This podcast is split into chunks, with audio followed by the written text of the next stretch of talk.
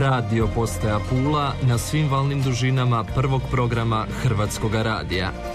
Pomorska večer.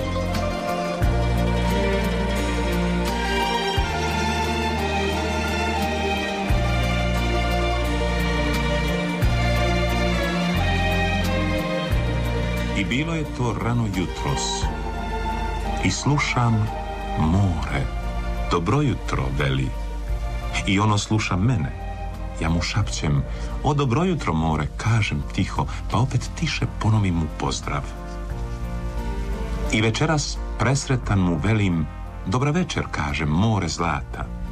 I dobra večer, more, more kaže i zagrli me more oko vrata. Dobre nam vijesti stižu iz Riječkoga 3. maja gdje je tijekom prošloga vikenda u more porinut polarni kruzer Scenic Eclipse 2. Riječ je o luksuznom putničkom brodu za krstarenja polarnim područjima. Gradio se za MKM Yachts, članicu australske grupacije Scenic. Scenic Eclipse 2 dug je 160 metara, primaće 228 putnika u 114 kabina. Imaće nešto manje od 200 članova posade, 9 restorana, 2 helikoptera i podmornicu. Vrijednost gradnje je oko 170 milijuna eura. Isporuka je predviđena u ožujku 2023. A svečanosti porinuća novogradnje 734 prisustvovali su direktor 3. maja Edi Kučan, direktor naručitelja Glen Maruni i ministar gospodarstva i održivog razvoja Davor Filipović. Više u prilogu Vedrane Lisica Pavlović. Uzbudljiva vremena za riječku brodogradnju. Nakon četiri godine za australskog naručitelja MKM Yachts u subotu je porinuta novogradnja 734 Scenic Eclipse 2. Prvi je to putnički brod te veličine, izgrađen na navozima 3. maja i ponos 750 radnika tog brodogradilišta. Uzbuđenje nije krio ni direktor Edi Kučan, istaknuši kako se zahvaljuje na povjerenju australskom naručitelju koji je u suradnju ušao u vrlo neizvjesnim trenucima za ovo brodogradilište. Mislim da vidite iz mog izražaja lica i suze namjeru. Nakon četiri godine i mojih 40 godina u 3. maju, kod Feniks ponosan izrasao u ovom 3. maju. Zadovoljstvo je za ove građana Rijeke da su svi skupa s nama doživjeli ovu ponovu. Provest 40 godina u brodogradnji, to trebate imati u srcu, morate voliti, morate ljubiti. Ja volim ovaj škver, volim brodove i sad ću moći zadovoljno otići u mirovinu. Idemo dalje sa sljedećom algomom. Nadamo se da ćemo uskoro dobiti državno jamstvo da možemo nastaviti taj brod. Zatim predviđena su sredstva znači koji će krenuti obnova domaćih e, brodova za domaće brodare što se tiče linijskog. U tome smo se pripremili. Moram reći i sada imamo veliki broj upita sa svih strana i drago mi je da je 3. maj ponovno ono što je bio nekad u svijetu. Uvijek su nam govorili zašto se zovete 3. maj kad ste broj 1. Ja sam sretan da bude moj broj 3. Riječ je o 168 metara dugom plovilu koje može primiti 228 putnika i jednako toliko posade. Luksuzni brod namijenjen za krstarenja polarnim područjima nakon unutarnjeg opremanja imat će devet restorana, dva helikoptera, podmornicu, veliki spa centar i mnoge druge zanimljivosti. Cijelim procesom i suradnjom s 3. majem zadovoljan je i direktor australskog naručitelja Glenn Maroney. Da, imali smo pauzu u proizvodnji zbog pandemije koronavirusa, no otkako smo nastavili u svibnju, sve se odvija na vrijeme i unutar budžeta. Vrlo rijetko se danas događa gradnja u rokovima i budžetu. Ministar gospodarstva Davor Filipović čestitao je radnicima koji su još jednom dokazali da se u Rijeci grade kvalitetni brodovi i rekao. Nuće trupa broda je prvo u posljednje četiri godine a ono je rezultat vrijednog rada radnika 3. maja MKM Jahca i e, rezultat je također i podrške vlade Republike Hrvatske. Od početka mandata vlada čini sve kako bi održala poslovanje hrvatskih brodogradilišta, kako bi očuvala radna mjesta i općenito kako bi se kreirala nova radna mjesta i kako bi se jačalo hrvatsko gospodarstvo. No na pitanje hoće li vlada dati jamstva za novogradnju 527 čiji je rok isporuke sredinom srpnja nije želio jasno odgovoriti. Mi smo u stalnoj komunikaciji s upravom 3. maja i nadam se da ćemo pronaći zadovoljavajuće rješenje. Bićete pravovremeno obavješteni. Od uprave 3. maja očekujemo također dodatne napore kako bi se osigurali novi poslovi, novi ugovori, a kao što sam već istaknuo, vlada je čvrsto uz hrvatsku brodogradnju, ali naravno moramo u jednoj zajedničkoj komunikaciji pokušati pronaći zadovoljavajuće rješenje. Bez novogradnje 527 brodogradilište se nema čemu dobrom nadati jer ostaje bez poslova kojima može održati proizvodne kapacitete. Ostaje za vidjeti hoće li taj posao dobiti podršku vlade. Hrvatska radiotelevizija. Slušate pomorsku večer Hrvatskoga radija. Večeras iz Radio Pule. Pomorska večer. Mi u Puli ipak ne možemo zaboraviti i ne želimo zaboraviti da je ovaj brod velikim dijelom sagrađen rukama Uljanikovih radnika. Što se s velikim i dugovječnim pulskim brodogradilištem dogodilo znamo. Kao i to da se kao novi Uljanik, sada Uljanik brodogradnja 1856 još uvijek drži.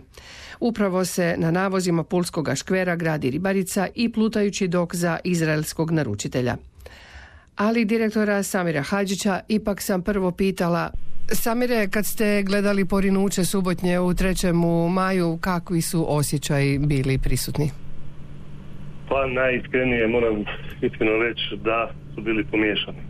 Na jednu stranu posjetilo me na, na, na prvi brod koji je izgrađen, ovaj, ono što smo prošli dok taj brod završavao, na drugu stranu ponos jer u Hrvatskoj, makar je to i u trećem maju, se nastavilo to graditi i kao što ste rekli da je to jednim velikim dijelom i rad spustih brodograditelja koji su silom prilika i zbog svega što se događalo našli posao i, i radili na tom drugom brodu u Rijeci. Tako da ono, pomiješani osjećaj, ali prevladavala je onako neka tuga i sreća pomiješano, pa sad ne znam šta je zažela. Tuga što nije i drugi napravljen u Puli, ali kao što rekao da sad ne ispadnemo nekako zavidni ili ljubomorni desilo se što se desilo, to je nešto što je bilo van naših ruku, pa ako je i drugi sagrađen u rijeci, drago mi da je i da se nastavlja ta tradicija.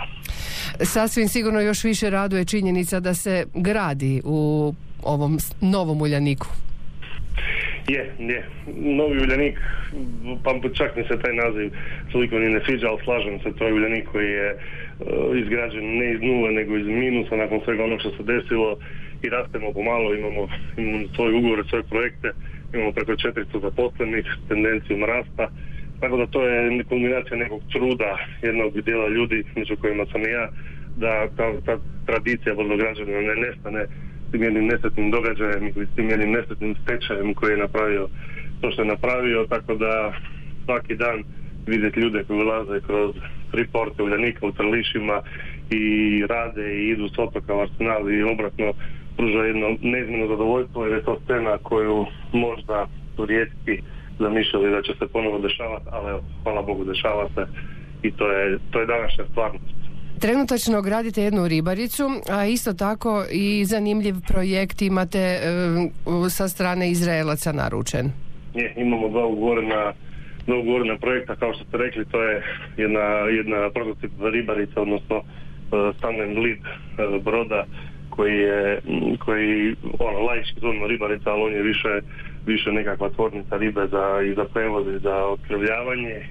Drugi projekt je e, plutajući dok koji je u ovom trenutku za Uljanik recimo jedan jako, jako dobar projekt ovaj, gdje pomoću njega podižemo i zaposlenost i i vraćamo ljude i tako dalje. To je jedan zanimljiv dok koji je iz dijelova kao Lego kockice koji se može širiti, odnosno produživati i smanjivati s obzirom zavisno o brodu koji bi htio dignuti za izraelskog naručitelja, tako da smo zadovoljni s njime. To su poslovi koje Uljanik sam sebi uspio priskrbiti. Država nas je popratila s javnostima, tako da u tom dijelu sam jako zadovoljan jer sva ta javnost plaćena nekad prije pa dobiti povjerenje od nekog da vam iza novo jamstvo je nešto što je jako puno truda koji se ne vidi, ali je jako puno truda. A i sam projekt, sama gradnja e, plutajući dok, nešto potpuno novo za Uljanikovce, e, očito i izazovno. Mm, plutajući dok je izazovan je, Uljanik ga nije radio, on se porinjuje u više dijelova, pa se sastavlja, to je onako kao što sam rekao, lego kockice, što nije jednostavno, tu ima puno manipulacije, tereta, puno slaganja, puno preciznosti, jer to mora sve svemo odgovarati poslije, je izazovno je ali i ribarica kao takva izazovna, ali kao što rekao, to je nešto što veseli, to je način da vratimo sposobne i stručne ljude u Ljanikovce da rade u Ljaniku i tako korak po korak e, se podignemo na razinu, ne bi li radili sljedeći projekt koji će biti neki veliki brod. Dakle, nadate se gradnjama na kakve je Uljanik naviknuo? To je naravno cilj. Cilj je da brodogradnja opstane uz neku malu diverzifikaciju, da imamo i velike i male i sve, da bi eventualno sutra odgovorili na nekakve izazove tržišta, jer tržište u brodogradnji imaju uspone i padove, to svi znamo. U tom trenutku, ako ste sposobni raditi više stvari, veće ili manje projekte, onda ste i fleksibilni, tako da to je neki cilj i i budućnost Uljanika. Ljudi su najvažniji u svemu, naravno. Jeste li zadovoljni s trendom? E, jel se javljaju mogući novi radnici? Pa, e, povjerenje ljudi nakon što su doživjeli i preživjeli ono što smo svi, nažalost, je e, najbitnija stvar, odnosno njihovo povjerenje vratiti je najbitnija stvar. I ja opet, da ne da se hvalim previše uspijevamo malo po malo, e, graditi firmu nakon stečaja iz ničega je prilično teško. Postoji tu puno znanja, ali svi sistemi, sve ono što je nekad postavilo sa raspalo. I to sad sklapati iz dijelova i sastaviti je izazovno, ali e, srećom opet većina zaposlenih su uljanikovci koji su nekad radili uljaniku koji imaju ta znanja koji pokrivaju i više nego što im opet radnog mjesta kaže i uspjevamo u tome, tako da taj izazov je nešto što svaki dan kada uspijete riješiti jedan od problema koji vam se nađe na putu vam pruža iznimno zadovoljstvo, a sve prema, prema cilju da jednog dana se vratimo raditi uh, u kapacitetima koje smo radili nekada. Znate što znači biti brodograditelj, raditi u hali, je li vam pomaže upravo vaše, vaše iskustvo iz hale za sadašnju funkciju? Znanje i poznavanje brodogradnje u svim aspektima osobno, znači proći to u Trlišu, u radnom odijelu, proći novim toplinama, isto tako raditi u nekakvoj hali na brodu i onda poslije voditi te ljude ili biti direktor jedne firme koja tako zapošljava. To je jedno iskustvo koje vam pomaže svakako da razumijete bolje procese i da razumijete bolje probleme. Naravno, to je puno učenja za nekog ko nije vodio nešto, kao što sam ja, hvala Bogu, tu postoji tim ljudi bez kojih ne bi mogao biti na tom mjestu gdje jesam, koji me dekapira. Tako da sve uspijevamo složiti i moram iskreno reći da i jedno i drugo iskustvo je za knjigu napisano. On je odabrao kruh sa sedam kora. Jedini kontakt. Vi slušate naš glas. Bila mu je pomorska večer. Jer pomorska večer stiže. Ovog ponedjeljka. Do vas. Pomorska večer. Proteklog je mjeseca u Puli održana peta Jadranska konferencija o pomorskom pravu. Razmatrale su se aktualne pomorsko-pravne teme zajedničke jadranskim obalnim državama. Pulski događaj bio je prilika i za upoznavanje i susret s mnogim značajnim imenima iz pomorske teorije i prakse. Među njima je i Vesna Skorupan Wolf, znanstvena savjetnica u trajnom zvanju u Jadranskom zavodu Hrvatske akademije znanosti i umjetnosti kojoj je među ostalim Ministarstvo mora dodijelilo priznanje za unapređenje pomorskog zakonodavstva. Na Pulskoj konferenciji predstavila je monografiju koja obrađuje takozvana Rotterdamska pravila. Jadranski zavod je jedini pravni institut, pravna znanstvena institucija u Hrvatskoj i općenito u regiji je specifična po tome, izučava isključivo pomorsko pravo i pravo mora. Eto, mi smo specijalizirana ustanova za to, imamo i specijaliziranu knjižnicu. Jadranski zavod je osnovan neposredno nakon drugog svjetskog rata, sjedištemo u Zagrebu. Dakle, naš nacionalni propis krovni kojim se uređuje pomorsko pravo je pomorski zakonik e, i mi sada izrađujemo komentar pomorskog zakonika, to je jedan ogroman propis, ima preko tisuću članaka i onda za pravnike je važno, nije važno imati samo goli zakonski tekst, važna je njegova interpretacija, njegovo tumačenje. Zakon tumače recimo sudovi kroz svoje sudske odluke, ali tumači ga i pravna znanost, pa je onda vrlo važno. Znači i pravnicima je važno tumačenje, ne samo laicima. Naravno, naravno, naravno, uvijek je bitna ta interpretacija propisa, jer često se slovo zakona može različito razumjeti, ovisno koga interpretira, uvijek stranke u sporu, svaka stranka upire na ono što njemu ide u prilog, a onda često ovaj, zato i služi pravo da bi interpretiralo propise i zakone i slično. Rekli ste da imate bogatu biblioteku, što sve unutra se može naći? Da, pa to To su razne monografije iz raznih tema koje se tiču pomorstva i koje se tiču i pomoraca i radnih odnosa pomoraca i ugovornog prava, ugovori iz prijevoza stvari morem, prijevoza putnika, pomorske nezgode, e, nešto što je sada popularno i što se razvije jedna podgrana pomorskog prava kod nas to je nautički turizam.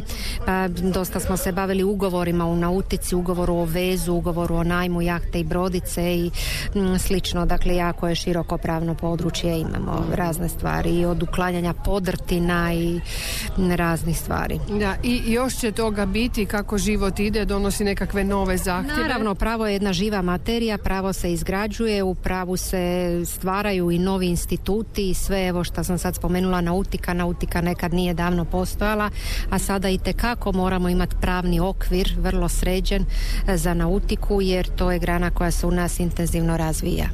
Evo u tu vašu bogatu biblioteku ući će sada i još jedna nova knjiga, točnije monografija. Da, riječ je o monografiji Modern Lex Mercatoria for Carriage of Goods by Sea. Autori su dr. Petar Kragić i Dijana Jerolimov. E, monografiju je izdalo naše društvo, Hrvatsko društvo za pomorsko pravo. Eto, knjiga je dijelo velikih naših autoriteta u pomorskoj pravnoj struci. Oni su osobe sa iznimnim velikim znanjem u praksi i ogromnim iskustvom i zbog toga je monografija iznimno vrijedna jer je uvijek e, za svaku struku iznimno važno čitati dijelo nastalo iz pera vrsnih pomorsko-pravnih praktičara, posebno osoba koje su sudjelovali recimo u pripremnim radovima, u raspravama, u procesima u kojima se izgrađivala neka specifična pravna materija. U ovom slučaju tu je riječ o Rotterdamskim pravilima ili to je konvencija o ugovorima za međunarodni prijevoz robe u cijelosti ili djelomično morem. Knjiga kao takva vrlo sažeto i pregledno uz jako naglašen kritički osvrt autora i njihove vrlo originalne stavove obrađuje tu vrlo kompleksnu materiju odgovornosti pomorskog prijevoznika za prijevoz stvari morem. I osim toga ona sadrži i elaborat autora o tome što bi trebalo unaprijediti e, u pojedinim konvencijskim rješenjima i to knjizi svakako daje elemente izvornosti, originalnosti. Ona se obrađuje tri središnja pitanja. Prvo pitanje tko su odgovorne osobe na strani broda u ugovorima o prijevozu stvari morem. Drugo važno pitanje je pitanje obveznog osiguranja. Daime, autori se zalažu da treba po uzoru na neke druge pomorsko-pravne konvencije uvesti obvezno osiguranje tereta i treća velika cjelina je posvećena sudskoj nadležnosti i arbitraži s posebnim naglaskom na to kako je to uređeno u rotterdamskim pravilima. Mm, eto, monografija će biti vrlo vrijedno i važno štivo za praktičare i za sve znanstvenike i sve koje se bave pomorskim prijevozničkim ugovorima i jako je važno i za struku osiguranja koja u knjizi može naći neke zanimljive ideje i koncepte. Dajte nešto malo i o sebi nam recite. Pa ja sam znanstvenik i ja se to bavim pisanjem. U zadnje vrijeme Jadranski zavod se bavio dosta ugovorima u nautičkom turizmu. E, mi smo ovaj imali jedan znanstveni projekt i u okviru toga smo temeljito istražili tu materiju i u pomorski zakoni kao naš nacionalni propis su uvedena dva nova ugovora, ugovor o najmu jahte i brodice i ugovor o vezu. S time smo se intenzivno bavili i ostalim aktualnim pomorsko-pravnim stvarima. Eto, znanost mora pratiti aktualne stvari, pa sad kad se neka konvencija donosi ili kad se u međunarodnim krugovima o nečem raspravlja, onda je važno to pratiti. Važno je da Hrvatska bude u tijeku i da mi naše nacionalno pravo uvijek uskladimo sa nekakvim svjetskim trendovima i sa Ja bih rekla da je vaš posao skoro ko posao naših e, pomoraca kad kažu kruh sa sedam koran. Pravo je vrlo dinamična disciplina i uvijek se treba usavršavati, uvijek treba pratiti nove stvari stvari pronalaziti rješenja za nove neke probleme, nove situacije koje nastaju i eto tako. Svim pomorcima koji potiču iz Barić Drage želim mirno i pitomo more i sretan povratak njihovim obiteljima. A, poseban pozdrav gospođi Branki, gospodinu Jazanu i gospodinu Gordanu. Alfredo.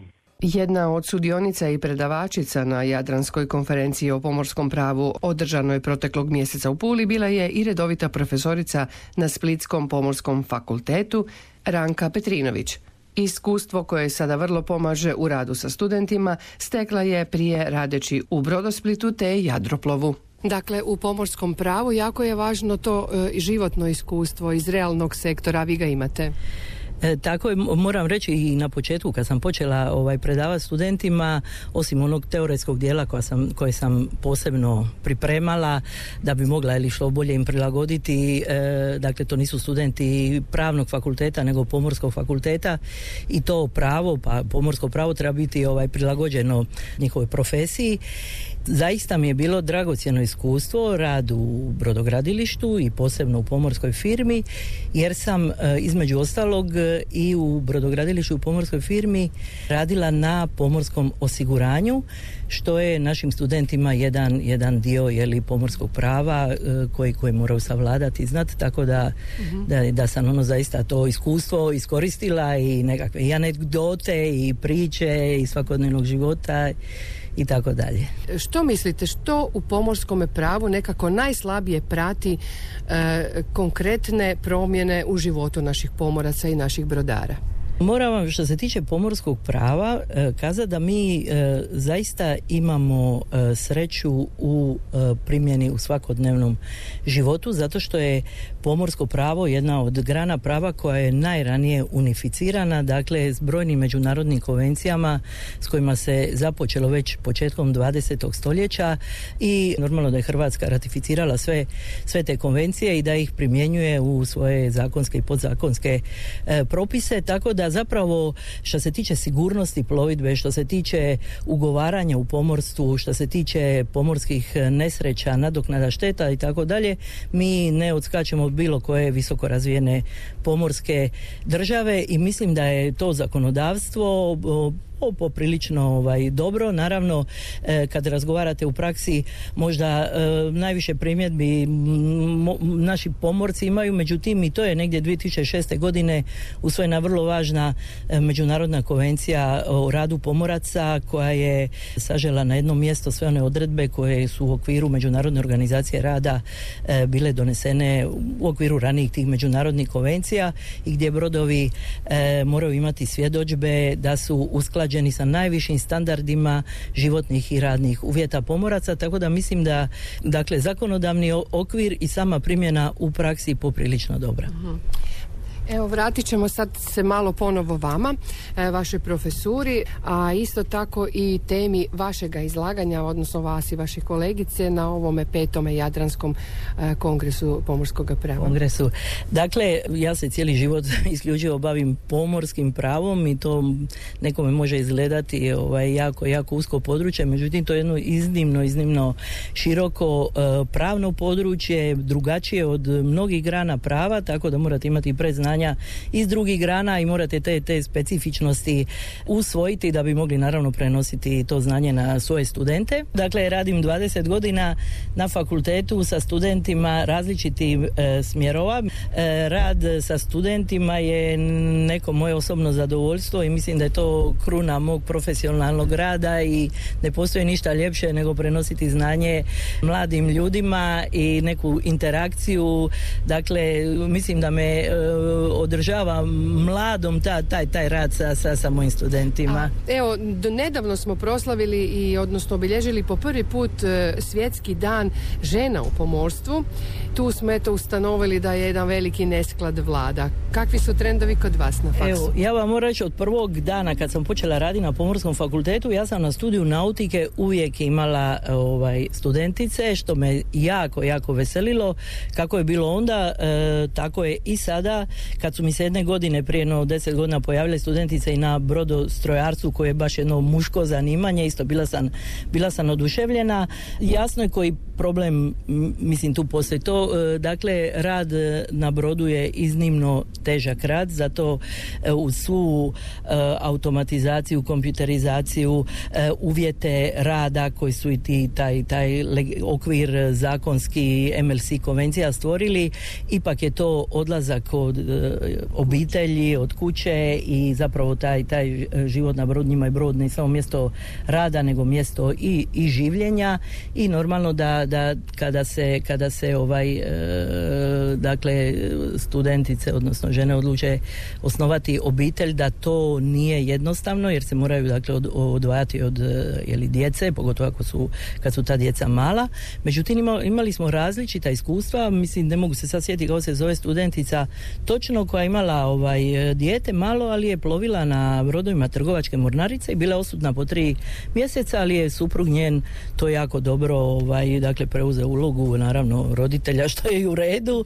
To je zapravo razlog. Mi imamo, mi imamo ovaj studentica, međutim one ako i odrade kadeturu i odrade ovaj dakle jedan određeni staž na brodovima trgovačke mornarice nekako e, češće traže zaposlenje na Jadroliniji koje su ipak e, jeli, trajekti koji tu jeli, plove i tako je blizu, blizu, blizu su kuće. Poslije se naravno zapošljavaju u, u obrazovanju prenose ovaj, to svoje znanje u, u pomorskoj škole i tako dalje i tako dalje. Jako su sposobne. Te studentice su jako jako dobre i to vole ali kažem možda nastane nastane naravno taj taj problem kada, kada se odluče osnovati znači ne možemo reći niko neće u mornare ni žensko ne, muško. Ne, se i dalje na more. ne nama su svi studijski programi popunjeni. Mi godišnje upisujemo na tih pet e, studijskih e, programa oko 300 studenata.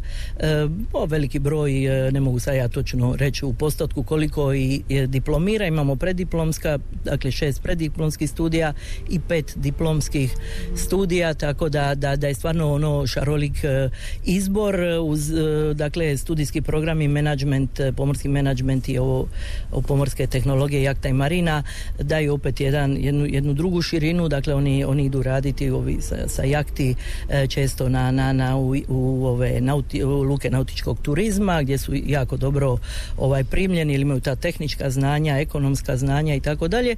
Tako da, da, da što se tiče i tog zapošljavanja nakon fakulteta mislim da pruža, pruža široku mogućnost e, i tako da možemo biti zadovoljni što se toga tiče. Tema vaša je zanimljiva e, čak i meni, evo, evo e, o pomorskim limijskim prometom tako, se svi na nekim bačimo, ako niš drugo, ba, barem pravom putnika. To je, je baš zanimljivo. Je, dakle, pravo putnika e, donesen je novi e, zakon o javnom obalno linijskom pomorskom prometu, najviše zbog usklađivanja sa ovaj direktivama Europske unije i to je tema dan, danas našeg izlaganja. Dakle, zajedno na radu je kolegica redovita profesorica E, doktorica znanosti Petra Amižić-Jelovčić.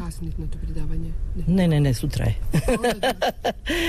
da, i, i kolegica, naša ovaj, draga kolegica e, ova, Paula Vidović, e, koja je ovaj, voditeljica na čelu agencije za obalni linijski promet, ona će doći, ona će doći, a dakle Petra Amižić će to izlagati, a mi smo naravno dali support e, i pomogli izraditi, izraditi prezentaciju, a e, i vjerujemo da će temeljem toga nastati članak, pa svaka, svako koga zanima ta tematika može mhm. pročitati u, u zborniku, odnosno izaće u e, ovaj zborniku Jadranskog zavoda Hrvatske akademije, našem jeli, glasilu pomorsko uporedno pravo, poredbeno pravo, pardon. A dobro, ajde našim slušateljima, rekli smo da ne možemo jedan zakon e, od stotine stranica pretvoriti u minutu nekakve izjave, a možda nešto samo konkretno, što ste to e, tražili, odnosno što bi to putnici trebali dobiti kao neko svoje veće zagarantirano pravo? Pa slušajte, na, naročito se išlo na ovaj e, promjene ovog,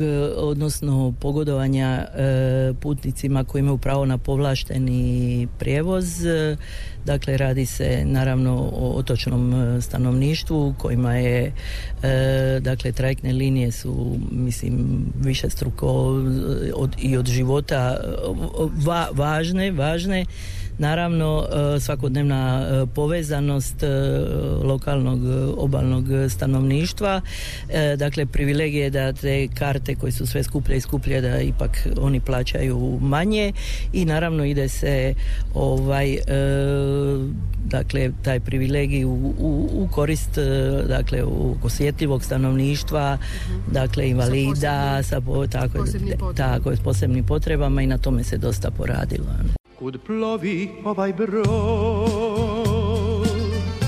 kud ljude odnosi. Sean Lisjak, predsjednik Udruženja Hrvatskih marina, Seane nautički turizam 2022. doista živi punim plućima. Je, evo slažem se s vama kao prvo pozdrav vama Dorina i svim slušateljima o, ono što smo i govorili zadnje ove dvije dosta turbulentne godine naš segment turizma, nautički turizam se zaista pokazao kao vrlo žilav, a imamo i sreću što je specifičan da zaista doljeva tim epidemiološkim zahtjevima koji su se pojavili zadnje dvije godine i nadamo se da se neće ponoviti, a ako se ponove opet smo spremni na njih jer smo već dvije, dvije, dvije godine staža svi skupa imamo u tome. E, rezultati prošle godine su nas obradovali zato što smo poslovali i bolje nego 2019. godine. Moram istaknuti da smo dobili negdje krajem četvrtog mjeseca rezultate poslovanja svih naših marina, onaj sirovi prihod marina kao takav. I evo ponosni smo zato što smo ostvarili nekih 946, ajmo reći 950 milijuna kuna prihoda s time da uvijek naglašavamo da to treba pomnožiti sa nekim multiplikativnim faktorom jer ovdje je samo čisti prihod marina kao iznajmljivača veza i onih direktnih usluga koje marine koriste.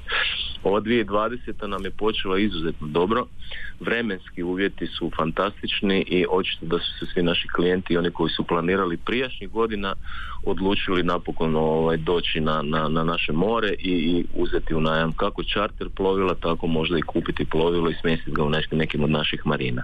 Iz razgovora sa svim našim kolegama mislimo da će biti izuzetno dobra godina, a ovo što ste rekli naravno i to je to stoji, mi moramo kao zemlja i svi zajedno promišljati kako da zadovoljimo taj kvantitet i kvalitet. Mi u nautici definitivno nudimo kvalitet i tu nemamo tih problema gužvi, nepreglednih kolona, ali i naši klijenti nažalost zapnu u tim gužvama jer su jer smo poznati kao autodestinacija naročito za charter klijente koji dolaze iz ovih najbližih i a i najudaljenijih dijelova Europe.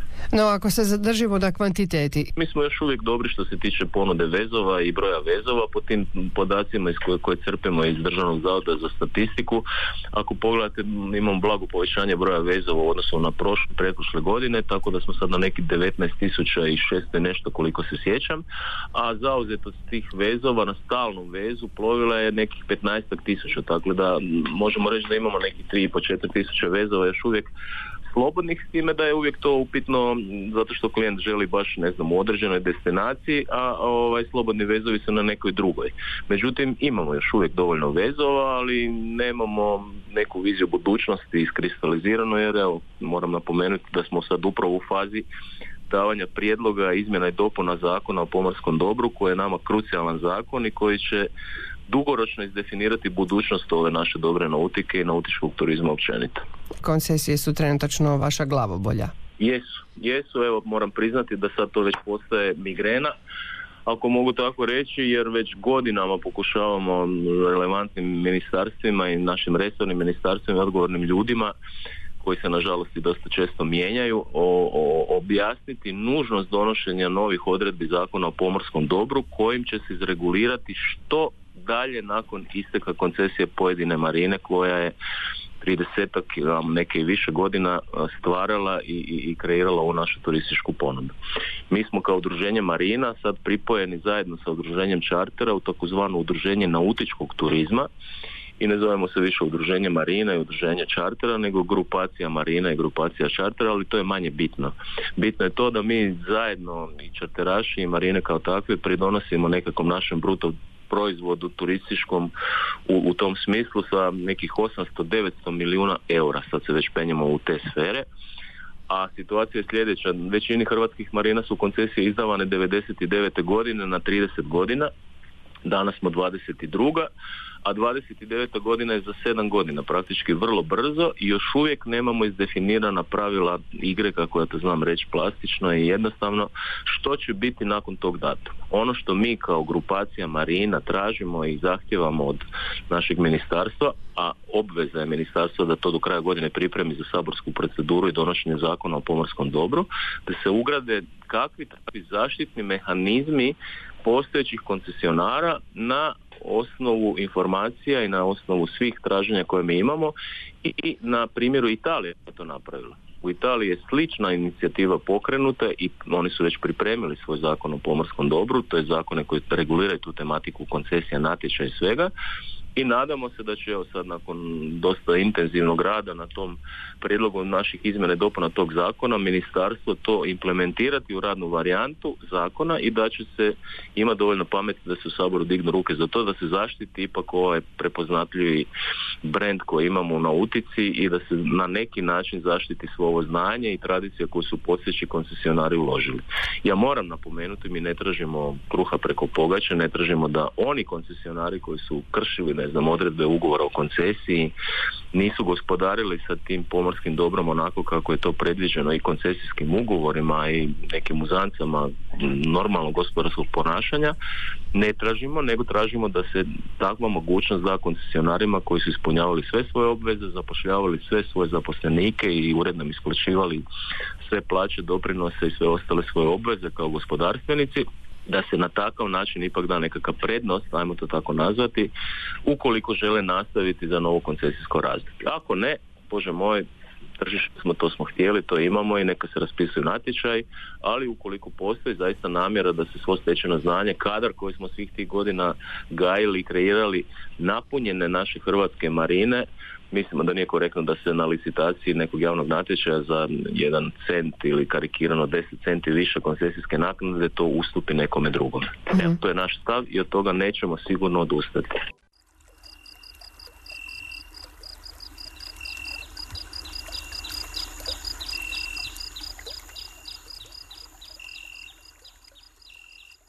Konstatirat ću kratko da je ekipa zadarskih arheologa ponovno na području Premanture, odnosno rta Kamenjaka ili ako želimo baš biti točno rta Franina, na istraživanju potonologa jedrenjaka s topovima.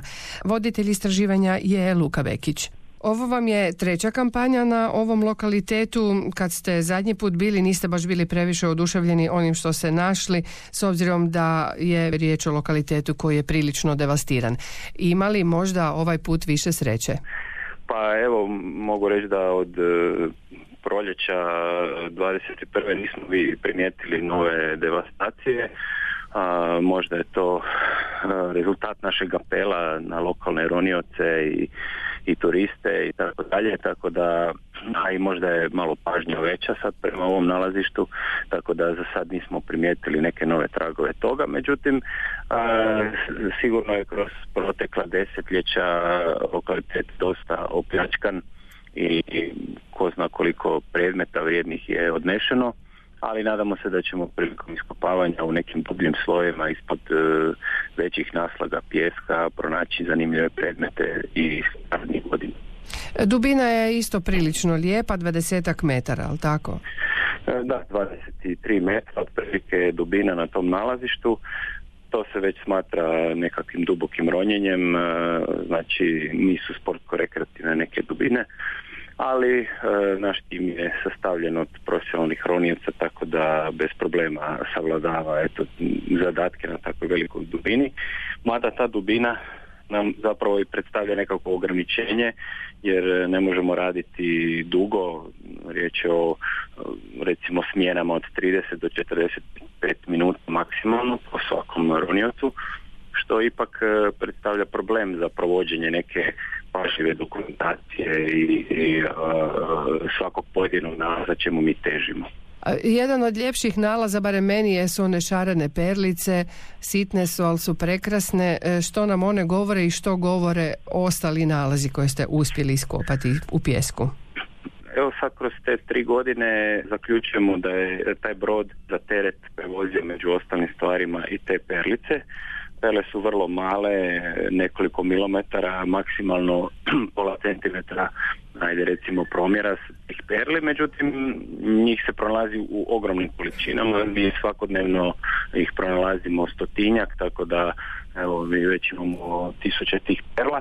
Njih ima različitih boja i različitih dimenzija, ima za sad smo izdvojili otprilike 13-14 različitih e, vrsta perla što znači da su oni, neke imaju grešku u proizvodnji na sebi, što znači da su oni te perle prevozili u nekim sanducima i vrlo vjerojatno prodavali to e, na, na, na težinu, znači na kile u lokalnim lukama gdje su onda e, žene i djeca mogli od toga sami sklapati svoje e, ogrlice po, po želji slagati. Tako da je to sigurno bilo veliko veselje kad bi takav brod u neku luku uplovio sa takvim teretom. Ostatak e, nalaza koje ste pronašli na lokalitetu, što govori o potonulom jedrenjaku? Iz kojeg bi on razdoblja trebao biti? Može li se pretpostaviti kamo je krenuo i zašto je bio zaustavljen upravo tamo?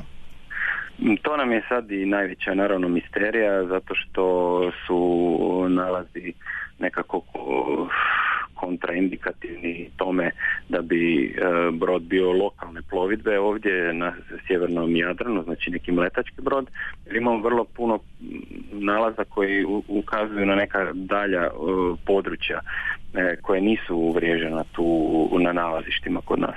Što se tiče datacije čišćenjem ovoga topa, ustanovili smo da je top engleske proizvodnje i da je e, najvjerojatnije u upotrebi takvih dimenzija i tipoloških osobitosti od e, samog početka 17. stoljeća.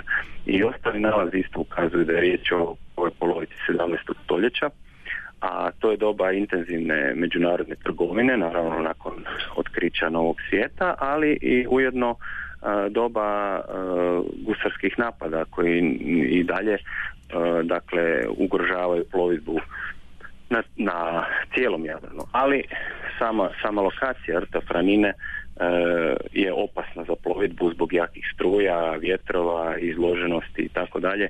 Tako da u ovom momentu ipak mislimo da je brod potonuo zbog e, vremenskih neprilika, a ne zbog nekakve napada ili pljačke kao što je bio slučaj na brodu Veruda koji smo istraživali prije nekoga, nekog vremena. Otkriveno je i nešto ostataka drvene brodske konstrukcije, je li tako?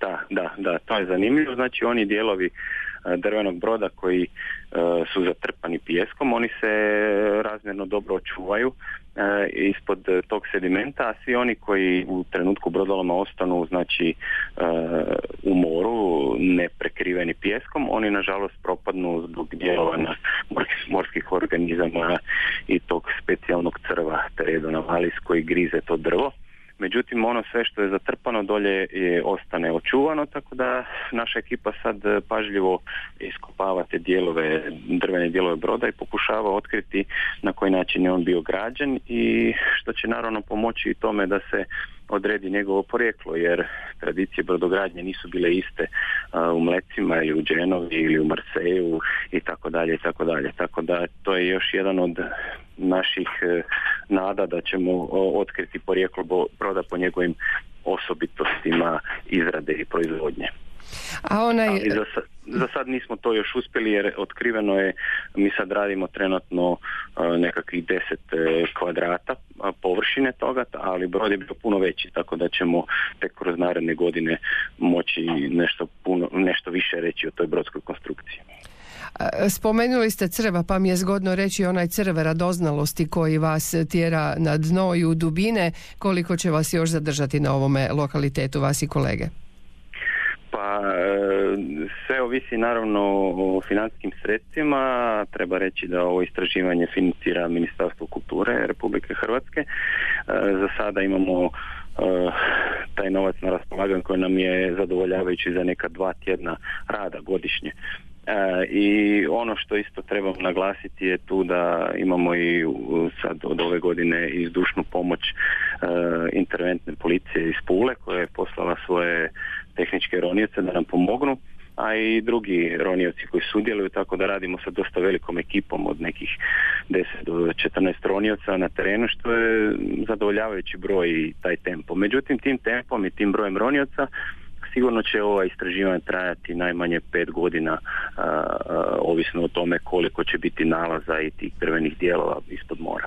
Slušate Pomorsku večer Hrvatskog radija. Večeras iz Radio Pule.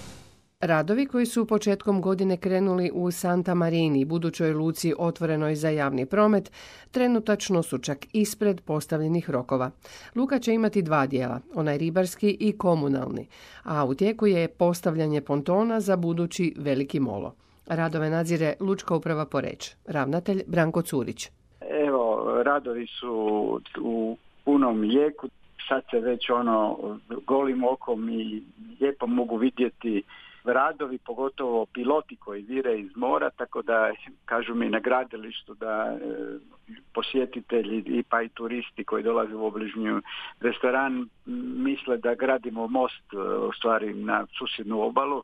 Međutim, radi se dakle o tom e, projektu Luke i velikog, velikog gata koji je dug gotovo 176 metara i sad se on gotovo pri kraju bušenja pilota, tako da je, da je adrište zbilja zbilja impozantno. Valja nas malo, Branko, podsjetiti na performanse luke e, željene, planirane. Da, da kažem osnovne, osnovni profil dakle projekta, dakle radi se u, u Luci Santa Marinoj prirodno zaštićenoj luci gdje praktično do sada nije bilo ništa ili je bila obala napravljena tek e, da se i ribari mogu i drugi vezati.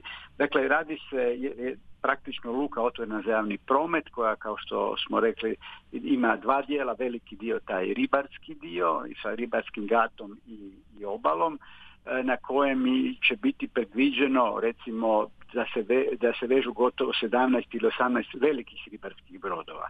U onom drugom dijelu, komunalnom dijelu, predviđen je gradi se e, gad dužine od 50 metara i jedno izvlačilište i dio operativne obale gdje će se moći smjestiti i nešto komunalnih vezova, ali moći će se dakle vršiti ukrcaj, iskrcaj putnika i slično. Stvara se jedna, jedna nova luka sa, sa, sa obalnom, obalnim zidom, sa gatom velikim od gotovo 180 metara i manjim od 50 metara i sve to skupa će činiti jednu cjelinu koja je, će potpuno izmijeniti sadašnji izgled ove, ove luke. Da kažem i to da, se, da su praktično to dva projekta koja se paralelno odvijaju, ovaj veći dio e, ribarska luka to je financirano iz europskih fondova operativnog programa za ribarstvo e, slično kao što smo radili ili isto u Luci Vrsar. 100% je financiranje od strane Europskog fonda, dok se ovaj dio komunalne luke koje je negdje, dakle, negdje oko 9,8 milijuna kuna financira iz e, jednim dijelom iz od ministarstva mora, većim dijelom i, i sredstvima Istarske županije. Zaboravio sam e, napomenuti da je ovaj dio, ribarski dio težak e, negdje oko, oko 32 milijuna kuna. Kud plovi ovaj brod Krajem svibnja 2016. u podmorje Rta Kamenjak odplovio slavni admiralski brod Vis. Po značaju odmah iza Galeba, od kojeg je često preuzimao ulogu glavnog zapovjednog broda nekadašnje ratne mornarice. Izgradili su ga Uljanikovci 1956. kao vojni putnički brod, naoružan protuzračnim topovima, čeličnoga trupa i aluminijskih paluba obloženih debelim slojem tikovine, ploviti prestaje 2002. godine. Raspadom bivše države završava na mrtvome vezu u Crnogorskom Tivtu. Otkupljuje ga i u rodni grad Tegli Puljanin Arsen Brajković, misleći ga preurediti u jahtu za luksuzna krstarenja Mediteranom. Umjesto toga Vis postaje prvi namjerno potopljeni brod na sredozemlju. Šest godina nakon tog pionirskog čina, ovakvoga ga prvi put vidi njegov nekadašnji mornar. Mm, da, napokon smo se sreli. Što se desilo? Zašto tek sad? Ma evo, bio sam ljut na njega, tako da ovaj, zaista ga nisam želio vidjeti nakon što smo odradili posao i potopili ga. Rekao sam neka ostane to neko vrijeme, pričekat ćemo nekakve bolje trenutke.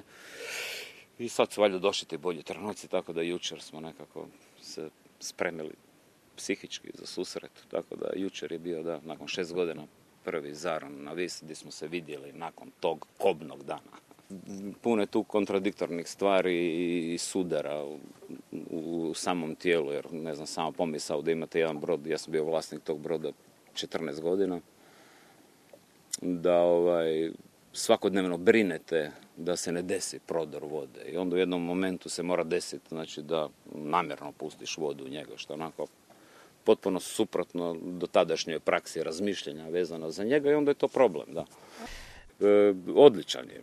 E, dobro stoji, vidi se na njemu da je zadovoljan, zato jer ima mnoštvo života na njemu, tako da polučili smo izvanredne efekte što se tiče biljnog i životinskog svijeta i mislim da smo napravili veliki doprinos za područje kamenjaka. Za ovijek usidren na 34 metra dubine ispred uvale polje uzrt Kamenjak, vis je danas privlačna i pristupačna ronilačka destinacija. Ronioci Aldo Verbanac i Lučo Lorencin. Mi imamo sreću da smo uspjeli prvi i za sada jedini na sredozemlju, ne na Jadranu, potopiti brod nakon 5-6 godina od muke sa raznim ministarstvima, sa raznim službama i učiniti jednu takvu poziciju na koju dolaze ronioci iz cijele Europe. Te godine kad je bio potopljen, eh, a normalno, tada je bilo bez obraštaja, to je bio ono, nazovi čisti eh, struktura broda, liniji i tako. Eh, Danas je on pun života, on je, on, on je život u stvari, on je kostur koji nosi sav život na njemu. A u stalni monitoring olupine visa uključena je i Zadarska udruga istraživača mora 20.000 milja. Pratimo e, obraštaje i brojimo ribe svake dvije godine jer držimo da bi trebalo imati ovaj, točne podatke da znamo šta se zaista desi kad se potopi jedan brod tog volumena na toj poziciji. Ne?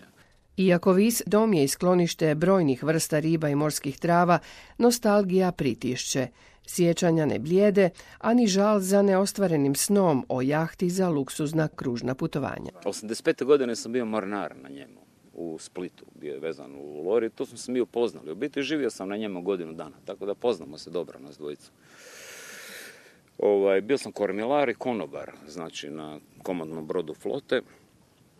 Ovaj, da, i to je bilo interesantno godinu dana. To je bio brod pun poštovanja, kako po svojoj funkciji, tako i po načinu gradnje. On je sagrađen 56. godine u Uljaniku u Puli, kao jahta tog doba. Ne? Znači, kao jahta tog doba, recimo, šta znam, ako je projektant razmišljao da brod 56. godine ima dizalicu za dizat auto gore, sa mesenganim postoljem na tikovoj palubi, jer brod je upravo tako napravljen, ovaj, onda to sve govori o njegovoj namjeni i o njegovoj kvaliteti. Ta kvaliteta je neupitna. To je u principu jedini brod Uljanika koji je bio na prijelazu od Zakovićaste gradnje na varenje. I on je napravljen u mješovitoj tehnici gdje ima var, zakovice, var. Tako da kažem, on je zanimljiv po mnogo stvari.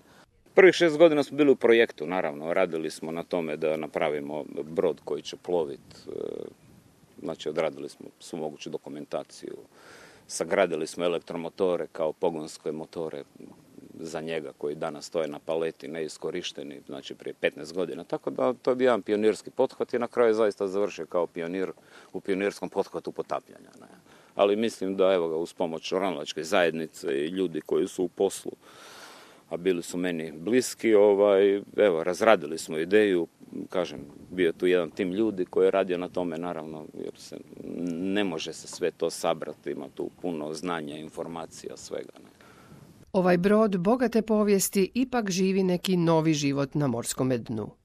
Srećom, jer mogao je, kako to najčešće biva s isluženim brodovljem, skončati u rezalištu usitnjen i neprepoznatljiv u hrpi staroga željeza. Malo nam je falilo da završimo tu trku, ali ovaj, da, šta je najemotivnije? Najemotivnije je bilo ubit ga i spustiti na dno.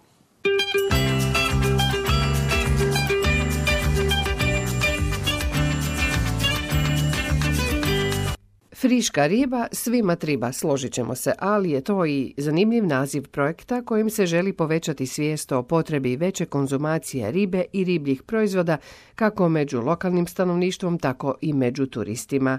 A u projekt se vrlo aktivno uključio dječji vrtić Vrtuljak iz Marčane, u susret završnoj manifestaciji o projektu, načinu njegova provođenja i je li bilo izazovno djeci približiti zdravu hranu iz mora, govori nam ravnateljica vrtića Vrtuljak Klara Lukašić-Bujić. Pripremili smo se e, na niz e, tih radionica koje smo radili, imali smo tu i biologa i Vešu Nevena koji je prezentirao uživo, znači djeca su mogla vidjeti žive organizme, tako da je, to su bile edukativne radionice.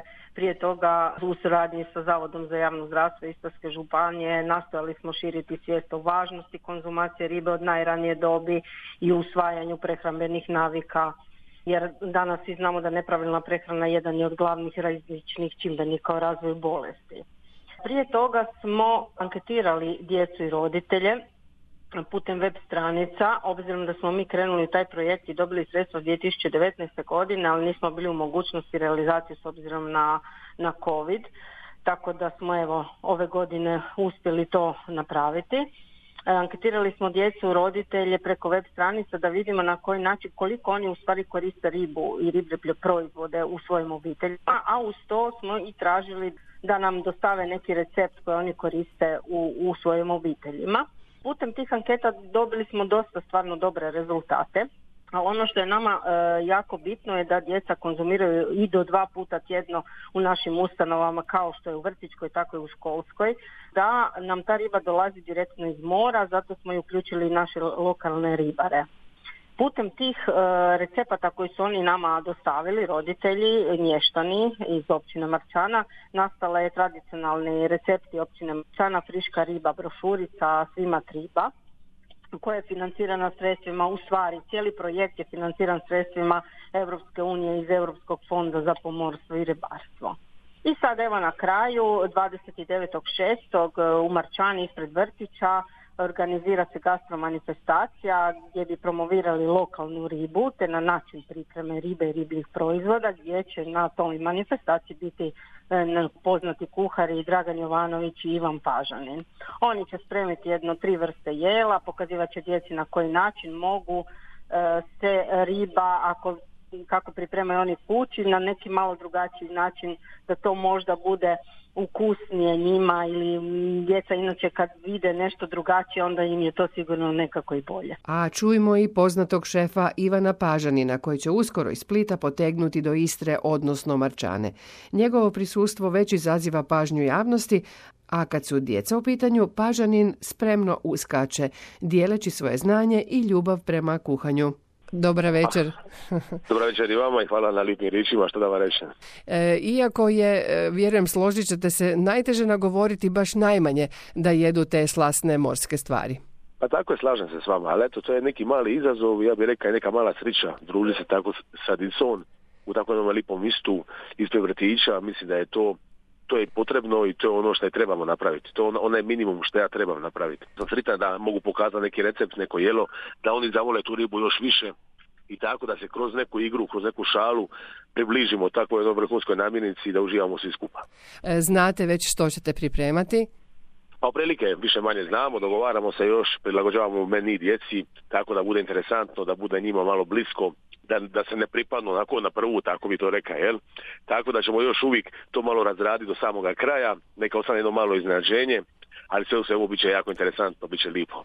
Možete vi u trenutku izimprovizirati ako bude potrebno.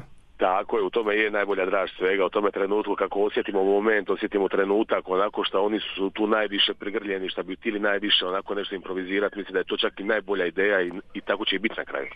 Kad god mogu se odazoveni i da pače, to mi čini je i sretnim i zadovoljstvo, a pogotovo kad su se u pitanju, pogotovo kada je neka edukacija e, o ribi, o moru, znači općenito namirnici koja je vrhunska, koja ne ispre kuće, a tako je malo koristimo, jel, po svim ovim parametrima kako to gledamo tako da mi to nije jasno. Ja bih volio stvarno da se malo više educiramo i svaka čast ljudima koji su pokrenuli ovaj projekt, koji se trude, koji ulažu svoje napore i mislim da je to super za svih, za budućnost i dobra edukacija naše dice i neka neka se skupa uživamo. Nismo ni mi stariji ništa bolji, ne.